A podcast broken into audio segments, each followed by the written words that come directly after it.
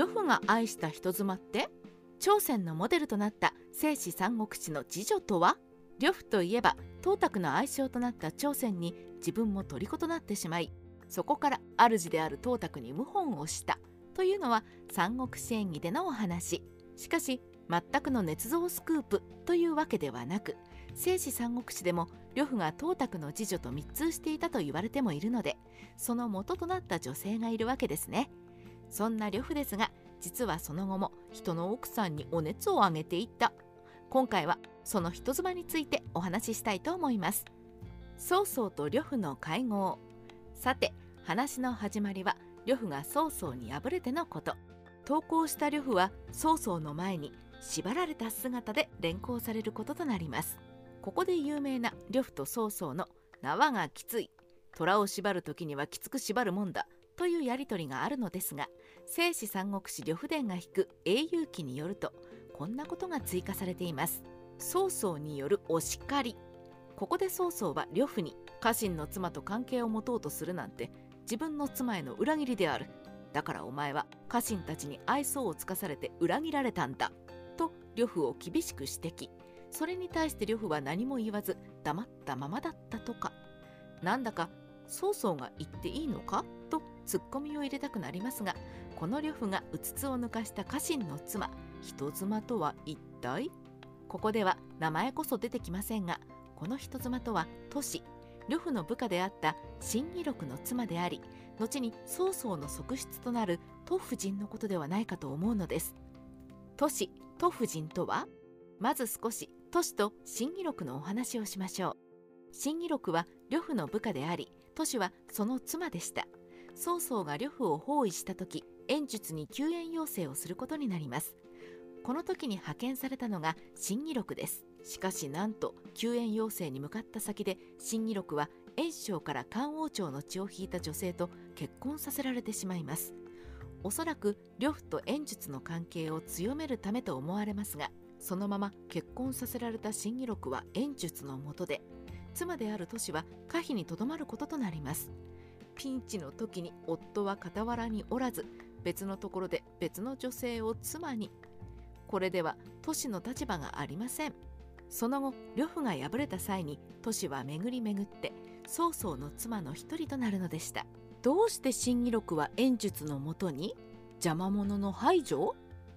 それではここからト夫人となった彼女こそが呂布が愛した人妻ではないかと考えられる理由を一つ一つ説明していきましょう。まずは夫新義禄の袁術の下での婚姻ですが、これは仕組まれたことではないかと思うのです。この際に虚子らが袁術のもとに救援要請に行っていますが、実は袁術と呂布はちょっと前に揉めたばかり。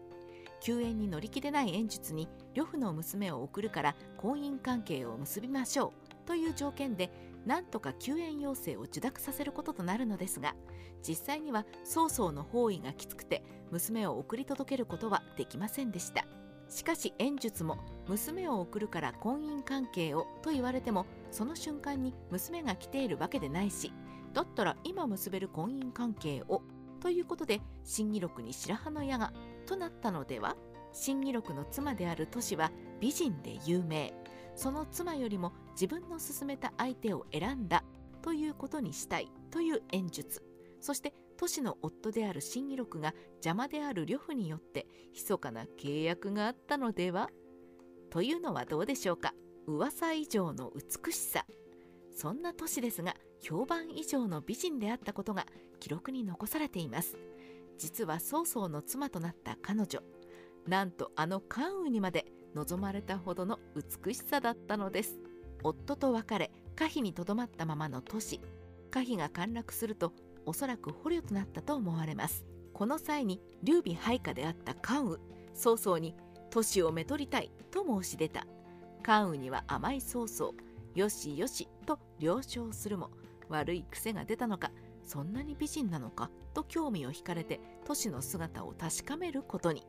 そうして美人だったと知るや否や関羽の約束はどこへやら、しっかり自分の妻にしてしまったのでしたと軽いノリでまとめましたが、短い間に関羽も妻にしたいと思わせるような美女、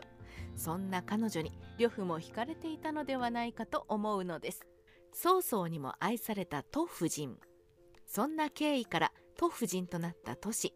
彼女は夫である新夷六との間に息子が一人いました。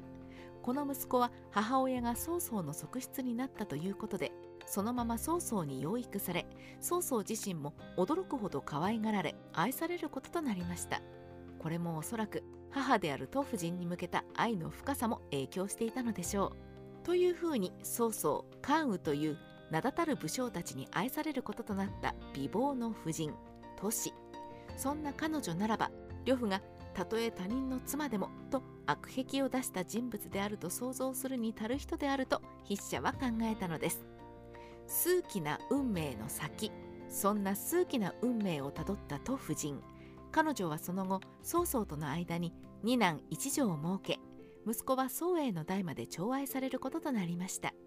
正史では235年に息子曹根が死の床に就いた時に都夫人は息子を見舞ったとあるので、おそらくその頃まで生きていたと思われます。数奇な運命を送った彼女、己